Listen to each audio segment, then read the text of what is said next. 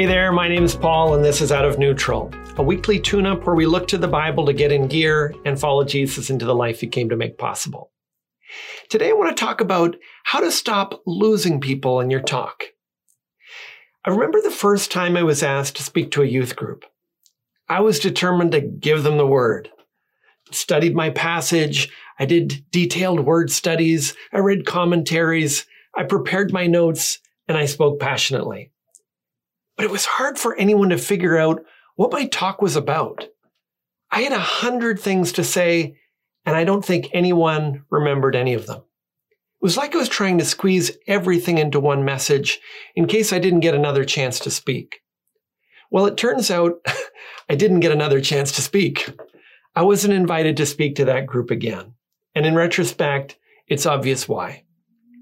I thought that the goal of a message from the Bible was to tell people what the Bible says and how it applies to our lives. But I was missing a crucial step that's essential to avoid losing people as you speak. I didn't realize the importance of organizing my talk around a central idea. Let me share why that's important and how you can do it. First, pack the snow into a ball before you throw it.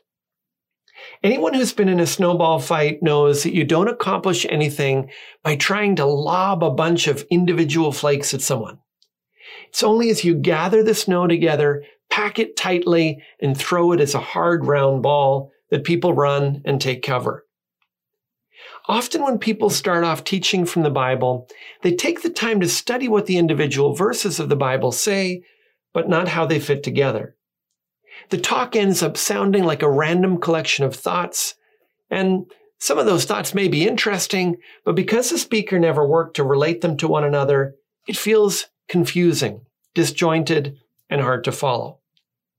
Just as an essay needs a thesis, a message from the Bible needs a central idea. Everything in the talk should support it and flow from it. Now, if a central idea is so important, how do you come up with one? Well, look for the hub that connects all the spokes.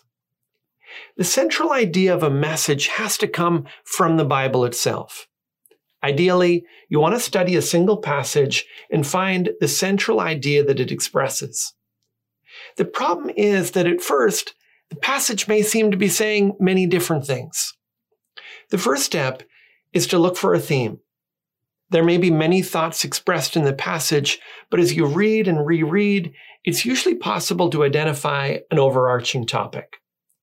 You're looking for the hub that connects all the spokes in the wheel. Is the passage about anger or hope or love or obedience? Once you've found the theme, try to line up what the passage teaches about that theme. I usually write out the passage's thoughts about the theme and then try to discern what question they're answering about it. Does the passage tell when to get angry, how to cling to hope, or where to find love? Uh, once I understand the theme and the question about that theme, I still don't have the central idea yet. There's one more step, and that's limit the legs on your stool and express them clearly.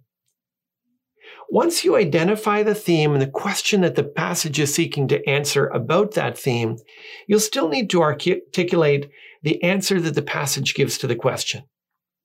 That answer will typically consist of several points that are like legs of a stool for your central idea.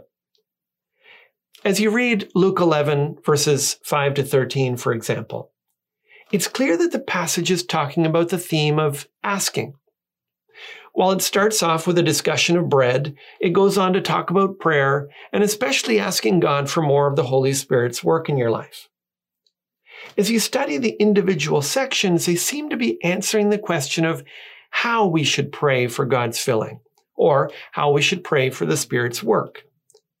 The answer the passage gives is shamelessly in verses 5 to 8, persistently in verses 9 to 10, and confidently in verses 11 to 13.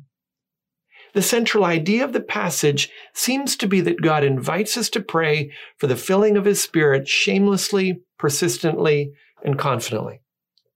I might simplify this further to make it more memorable and just say God invites us to pray shamelessly, persistently, and confidently. Now, when you see a nine verse passage summarized with a nine word statement like that, it may sound a little trite. There was a time when I would have pushed back, wanting to say something deeper or more profound. The details of your message can go deep, but the central idea, your thesis, should be as simple and as clear as possible. If your entire message builds, expands, and relates to that simple idea, it can become rich, powerful, and memorable. Next time someone asks you to give a talk at Sunday school or to a youth group or a seniors meeting, work at finding the central idea of your passage and try to express it as simply and as clearly as you can. If you can stay focused on trying to say one thing rather than a hundred things, people will be able to follow you and better hear what God is trying to tell them. May God give you help as you do. That's all for this time. If today's video has helped you get out of neutral. Leave a comment, share it with your friends, and subscribe to join us on the journey.